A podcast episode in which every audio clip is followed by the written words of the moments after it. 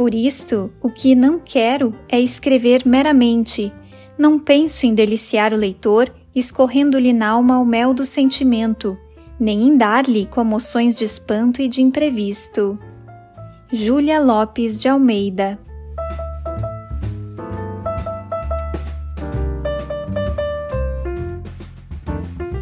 Da Estante, seu momento de leitura com a rádio da universidade.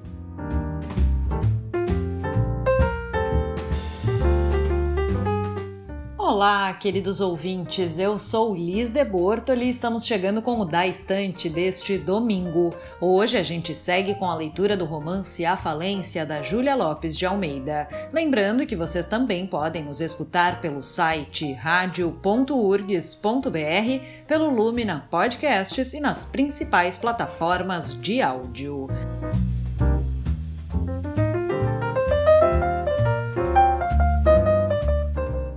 No programa anterior, rolou um clima estranho na casa de Camila, com a presença da tia Joana dando alfinetadas na sobrinha, de doutor Gervásio, que parece não desgrudar, e do capitão Rino, que tem dificuldades de disfarçar sua paixão pela nossa protagonista.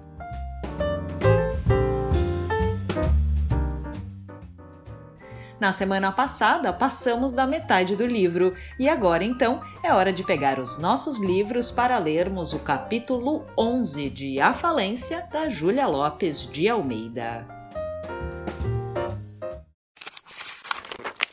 Capítulo 11 era hora do café no armazém de Francisco Teodoro. O escritório estava cheio. O Inocêncio, miúdo e trêfego, retorcendo com a mão nervosa o bigodinho aloirado, com os olhos pequenos fulgurando-lhe no rosto pálido, dilatava as narinas, cheirando dinheiro que lhe parecia andar esparso no ambiente de todo aquele enorme casarão de São Bento.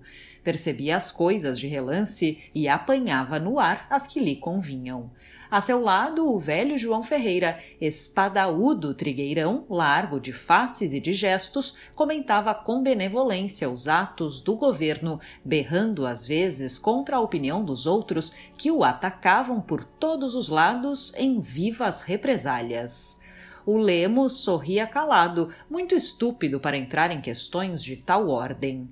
Que lhe falassem do preço da carne seca, que importava em grosso, e dos jacás de toicinho, e a sua opinião figuraria logo com todo o peso da autoridade. O Negreiros em pé, com o seu enorme nariz de cavalete, que a mão distraída acariciava de vez em quando, era o único republicano naquele ninho de velhos portugueses aferrados às instituições tradicionais de sua pátria e desta que o seu amor e o seu bem-estar escolheram.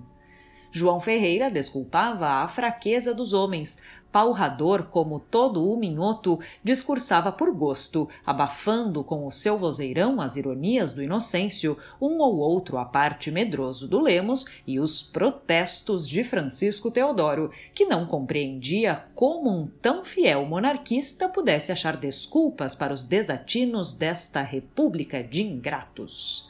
Negreiro sorria com a serenidade de um confiante. Ele fora sempre um republicano e um extremado, e era por isso olhado por alguns dos seus compatriotas com estranheza e susto.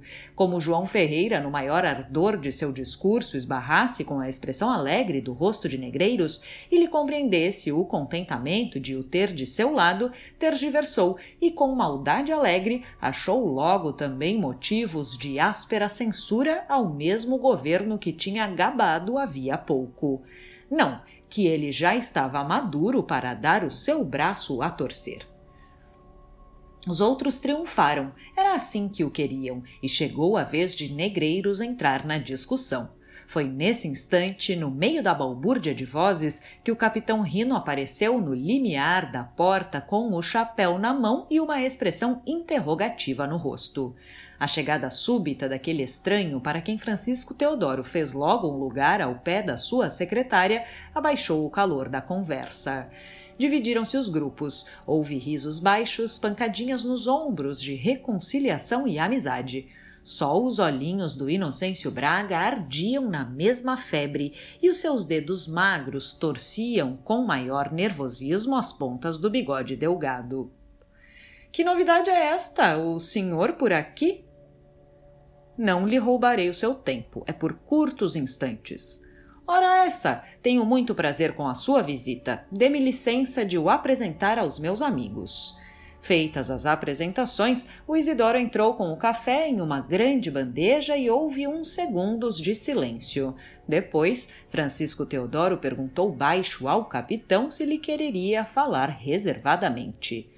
Não, senhor. Venho apenas despedir-me e rogar-lhe que apresente os meus cumprimentos à sua família. Parto para o Pará.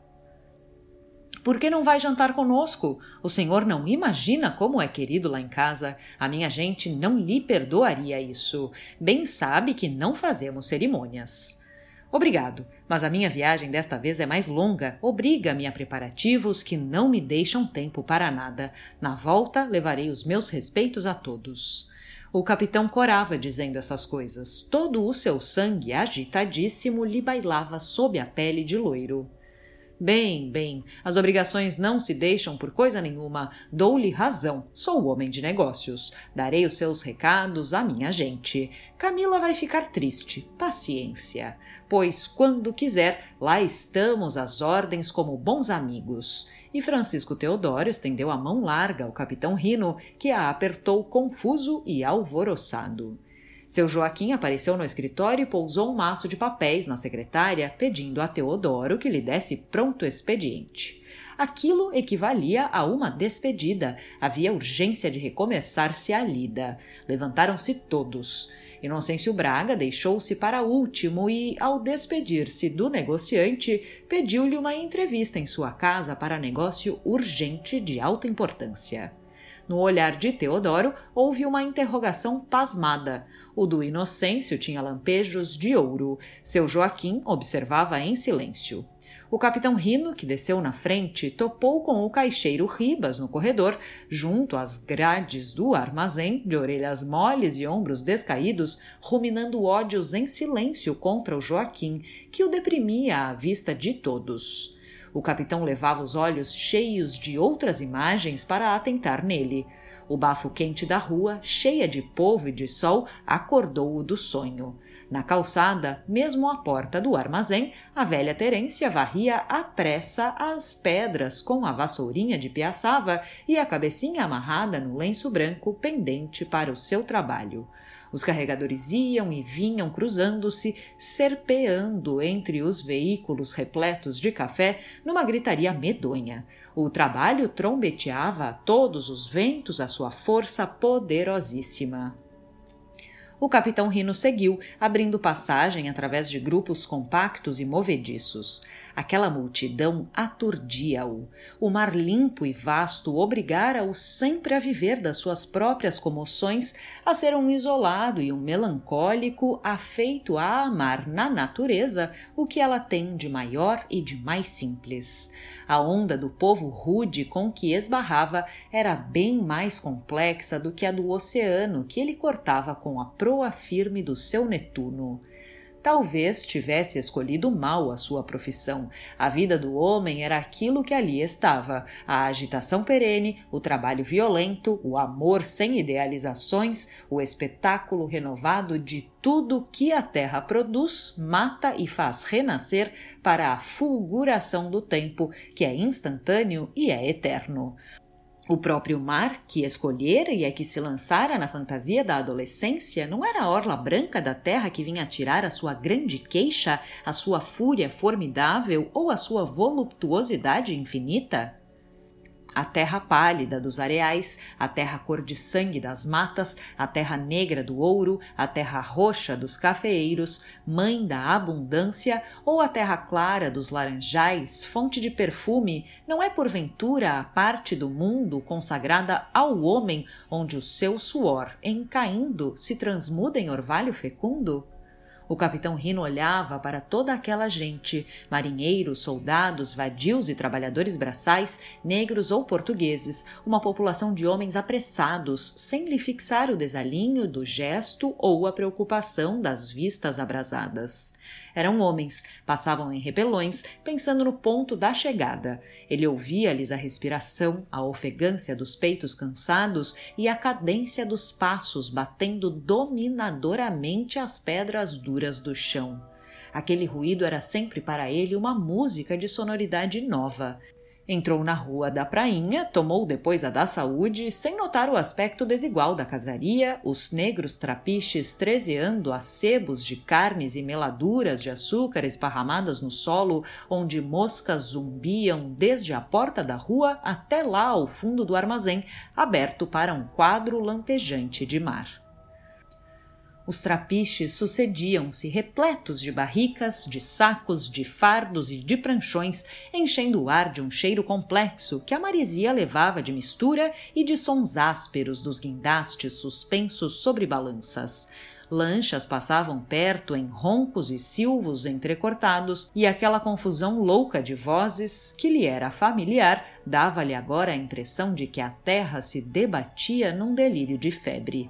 Ele ia ao Morro da Conceição dizer adeus a um amigo companheiro, agora padre. Para isso, enveredou por uma ladeira estreita talhada sobre rocha branca. A rua serpeava em curvas contrafeitas, elevando-se aqui para ir se despenhar acolá, acotovelando-se em ângulos de um lado para descer ao outro em escadarias toscas.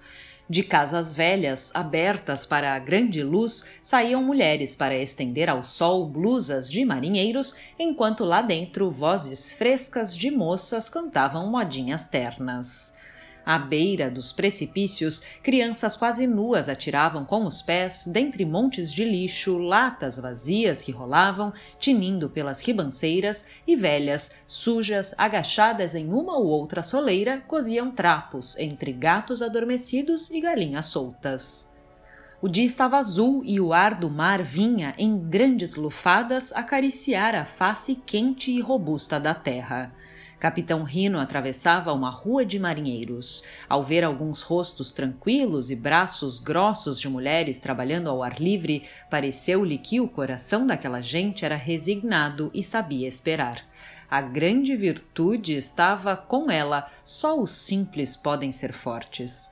Depois de várias voltas por caminhos muito acidentados e sujos, ele viu-se na ladeira da Conceição, entre casas baixas, umas com as faces para as outras mal abertas de ar desconfiado.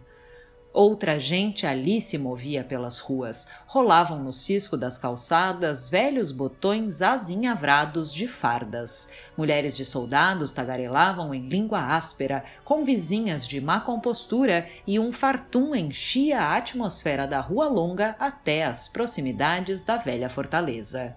Em todo o comprimento do seu passeio, foi ali a primeira vez que o capitão Rino ouviu uma voz lamurienta a pedir-lhe uma esmola. Aí estava uma coisa que ele não ouvia nunca sobre a onda inconstante. Pouco depois, bateu à porta do amigo, mas ele não estava em casa, só voltaria à noite. Rino continuou para cima até o pátio do forte e aí sentou-se um bocado na muralha, olhando para baixo. Que via ele? A casaria desigual, feia, derramada, brilhando aqui nas telhas novas de reconstruções, mostrando acolá outras, negras ou esverdeadas, sobre paredes encardidas? Reparava para o movimento contínuo da rua embaixo, cortando com uma linha larga e branca os prédios melancólicos? Não, com os olhos fixos na água crespa da baía, coalhada de vapores negros, de navios brancos, de embarcações de todo o feitio, ele só pensava em Camila, tão rígida para com ele quanto dócil e amorosa para com o outro. Fugia. Estava tudo acabado. Era adeus à sua mocidade, aquele sonho de amor que ele dizia através daquela infinidade de corações felizes, fortes, que esses telhados abrigavam por certo. Não haveria mais ninguém assim tão desafortunado. Como seria bom viver, mesmo naquele imundo bairro de trabalho, com o coração tranquilo, com fé no amor. Para ele estava escrito: não tornaria a ver Camila. A humilhação da última visita queimara-o como brasas. Ainda se ela o desprezasse, mas não amasse o outro. E toda a causa de sua desventura estava naquela preferência, porque havia de ser o outro e não ele. O sino da Conceição badalou com força. Rino voltou-se. Dois padres moços de batina atravessavam o largo como dois pontos pretos de exclamação em um quadro vasto de sol. Nesse instante, o moço marítimo teve a visão de que, ao encontro da sua, vinham duas almas iguais, tristes na sua esterilidade. Ainda aquelas tinham o seu ideal, se guardavam intacto o óleo divino que todas as chagas suaviza e todas as misérias embeleza. E ele, sem fé, sem um fito qualquer que explicasse os motivos dos seus dias, com um amor renegado, cavalheiro sem dama e sem sonho, que valia neste mundo onde o homem merece pelo que pensa, pelo que crê, pelo que combate ou pelo que amplia? Os padres passaram. Ele quis segui-los, mas o corpo cansado, amolecido, ficou ainda. E o pensamento recalcava: por que havia Mila de preferir o outro? Parecia-lhe que todo o seu amor seria para sempre doce e platônico se ela fosse para todos uma mulher austera, bem encerrada no círculo de seus deveres. Essa ideia trouxe a lembrança da mãe, morta a facadas pelo pai como adúltera. A imagem dela encheu-lhe o coração. Ergueu-se bruscamente e começou a descer a rua, apressado com a ideia de fugir para longe, salvar-se do perigo que o solicitava. Era preciso não tornar a ver Mila, nunca mais. Para algo lhe serviria o seu orgulho de homem. A vontade domaria o coração rebelde, não tornaria a vê-la. A ideia da mãe lembrou-lhe a irmã. Tinha ainda tempo de ir jantar com ela naquela silenciosa casa das Laranjeiras. Só no dia seguinte iria para bordo a prestar o Netuno. Devia pensar noutras coisas, esforçava-se por isso. Desejar Mila, para quê? Não tornaria a vê-la. Desceu o morro apressado até a Rua dos Ourives e seguiu por ela, sacudindo os ombros no movimento bamboleado do corpo, num andar de quem nada quer ver, resoluto, acalmado por um esforço em que entrara todo o poder da sua vontade fugir de Camila e para sempre criar, talvez lá longe, em terras do norte, uma família honesta era o que devia fazer, o que faria inevitavelmente e bem depressa como remédio para esquecer. O capitão atravessou ruas, passou por amigos como se ninguém visse e só ao desembocar na rua do ouvidor parou de chofre com um batimento forte de coração.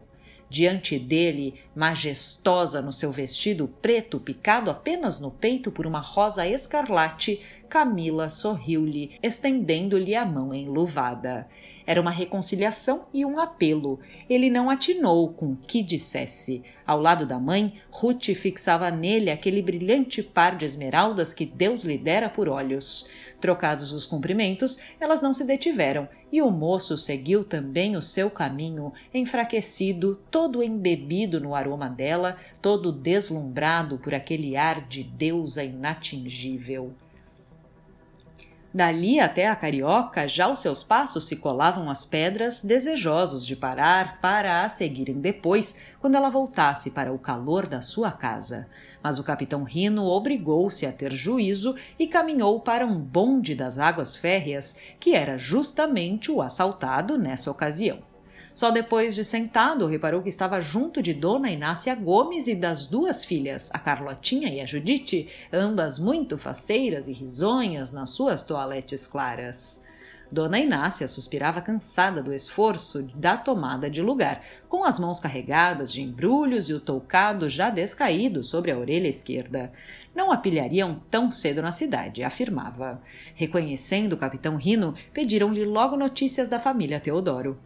Como estava boa Camila? Ele disse o que sabia, um pouco atrapalhado, corando. A Carlotinha, sempre trêfega, debruçava-se sobre o colo da mãe, dizendo-lhe com a sua voz maliciosa frases em que entrava mais atrevimento do que espírito. Tinham se mudado para as Laranjeiras e ofereciam-lhe a casa. Dona Inácia vinha espantada com os preços dos objetos adquiridos. Se não fossem as moças, ela não viria à cidade. Gostava do seu canto, da boa paz caseira. E o senhor Gomes, como está? perguntou o capitão, menos por interesse do que para dizer alguma coisa. Coitado, como velho cheio de trabalho. O senhor não imagina. Meu marido sacrifica-se pelos outros e o resultado nós sabemos qual é. Este mundo é de ingratos. Sim, é de ingratos, confirmou o capitão. Até as laranjeiras, Dona Inácia teve tempo de despejar todas as lamentações da sua alma atribulada. Falou de tudo, até das cozinheiras e do mau serviço do açougue. O discurso interminável, numa lenga-lenga, ora lamurienta, ora resignada, tornava ao capitão insuportável a longura da viagem. Carlotinha perguntou pelo doutor Gervásio, que era feito dele, que ninguém o via senão no Palacete Teodoro? Rino encolheu os ombros. Não sabia. Judite debruçou-se por sua vez e contemplou-o com curiosidade. Tinham chegado ao termo da viagem e desceram com muitos oferecimentos, apontando o portão da sua residência. O capitão Rino correspondeu às expansões com a habilidade discreta, admirado da exuberância daquela gente. Que lhe importavam as denguices da Carlotinha, de olhar gaiato e tez de jambo, ou as da Judite, pálida e pequena, se todo o seu pensamento estava na outra, naquela mila de formosura opulenta de quem guardava ainda na palma a doçura da mão enluvada? A fatalidade daquela paixão bem se revelava em tudo. Ele furtava-se a vê-la, saudoso e aflito, mas forte na sua resolução. E eis que ela lhe aparecia em uma volta de rua inesperadamente. O bonde parara no ponto e o moço desceu, caminhando para diante até a chácara da madrasta. O portão estava aberto. Entrou. Nos largos canteiros, touceiras de canas da Índia erguiam os seus penachos de flores vermelhas e amarelas. Ele tomou à esquerda por uma rua ladeada de girassóis e de magnólias cor de ouro velho. Era ao fundo dessa rua que aparecia a casa, de feição antiga, sólida e simples, com paredes brancas e largas janelas de guilhotina. Sentindo gente, veio um cão enorme lá de dentro, aos saltos e latidos, e logo após apareceu Catarina no patamar de pedra da escada em semicírculo. Ela desceu ao encontro do irmão muito risonha. Estás boa? perguntou ele, segurando-lhe no queixo forte, ligeiramente quadrado e fixando-lhe de perto os olhos claros. Estou. Dona Mariquinhas é que está doente, com uma das linfatites do costume. Chamaste médico? Chamei e lá a deixei com a Ermengarda ao pé da cama. Que Ermengarda? Aquela enfermeira mulata do número 15, mãe do. Já sei. Dona Mariquinhas gosta muito dela. Queres ir vê-la agora? Depois, fiquemos por aqui. Os teus girassóis estão muito lindos.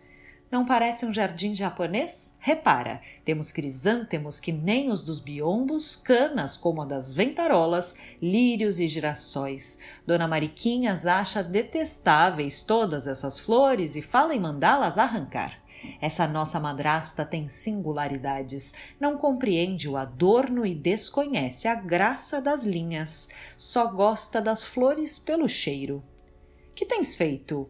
Lido, cozido e jardinado. Que mais hei de fazer? Quem me acompanha se eu quiser sair?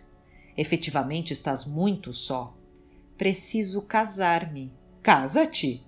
Tenho medo. Os homens assustam-te? Um pouco. São enganosos e eu sou franca. Imagina o conflito. Depois a lembrança da nossa mãe faz-me odiar o casamento. Seja honesta.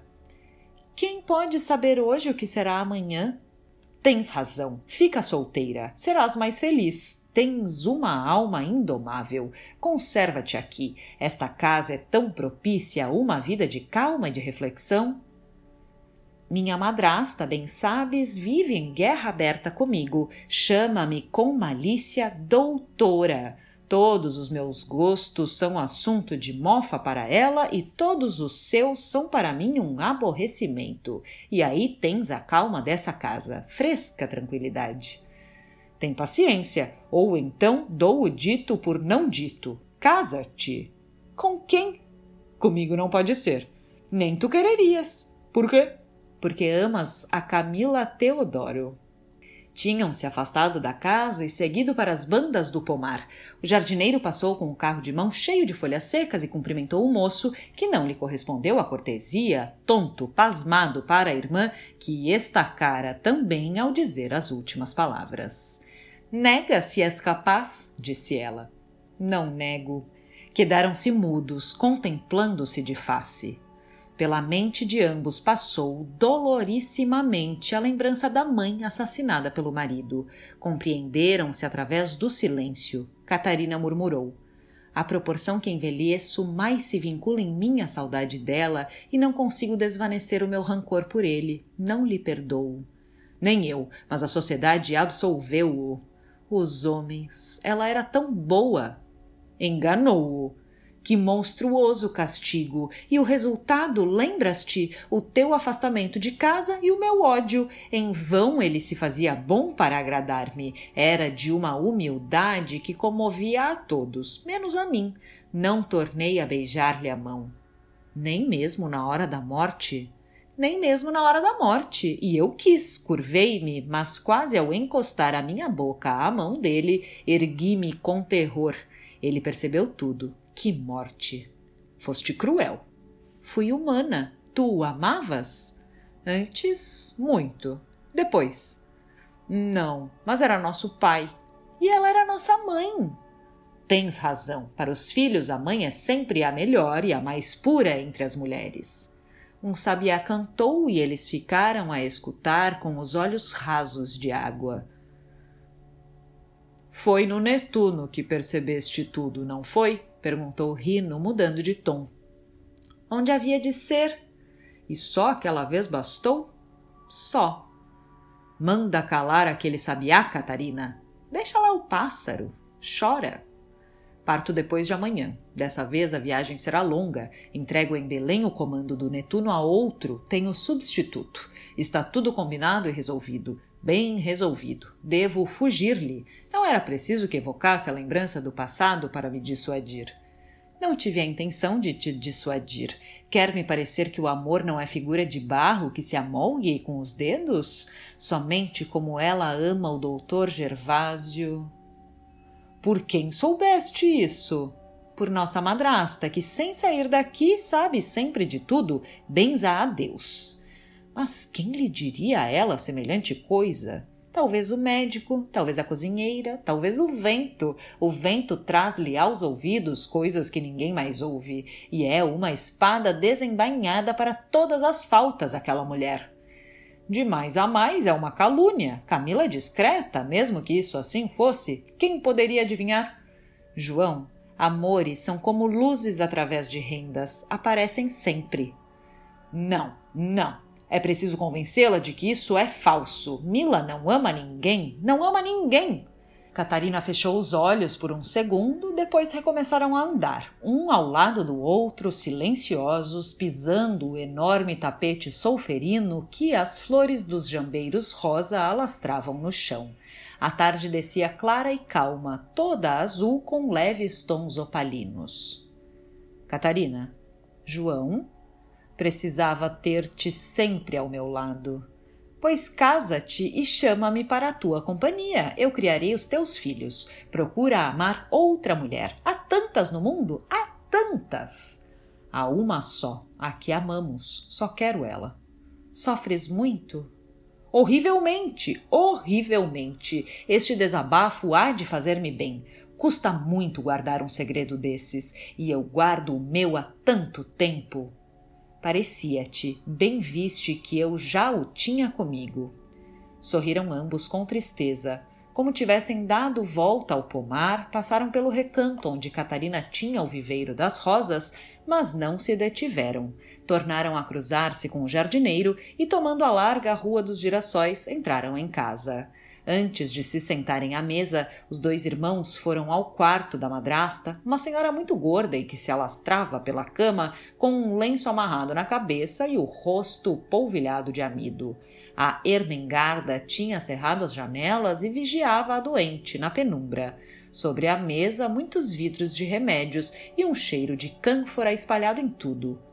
O leito rangeu ao movimento do corpo enorme que se voltava a custo e a enferma, fazendo uma voz débil, queixou-se de muitas dores e de muito frio. Os enteados disseram-lhe meia dúzia de frases animadoras, recomendaram-lhe paciência e, sentindo que a importunavam, saíram em bicos de pés. Antes de se sentarem à mesa, Catarina confessou ao irmão sentir-se aliviada com a ausência da madrasta. Teriam assim um jantar mais íntimo. Ele perguntou: Afinal, tu a aborreces só por ela ser tua madrasta? Só, se a morte de minha mãe tivesse sido natural, eu aceitaria depois a madrasta, se não com ternura, ao menos com respeito. Assim, quero-lhe mal, porque, escolhendo meu pai, ela ofendeu minha mãe. Mas o mal está feito e é irremediável, não falemos nele. Supõe que eu sou uma esquisita, que ela é outra, não penses mais nisso. Ao jantar, falaram-se baixo para não incomodar a doente, cujo quarto era na vizinhança. Quando à noite o capitão Rino se despediu da irmã no jardim, sentiu, ao abraçá-la, que ela chorava. Era a primeira vez, entre tantas de separação, que isso acontecia. Ele beijou-a, consolado, certo de que em toda a terra havia um coração que o amava com firmeza, com sinceridade. O dela.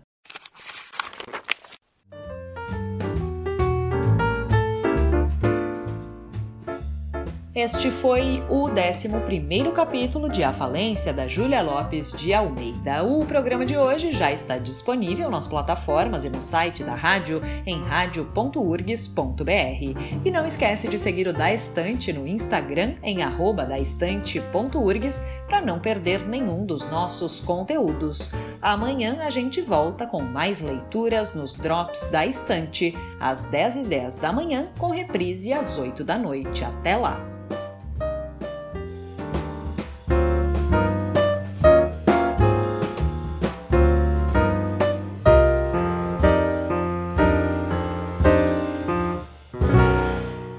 Neste programa trabalharam Liz de Bortoli, Mariana Sirena e Júlia Córdova.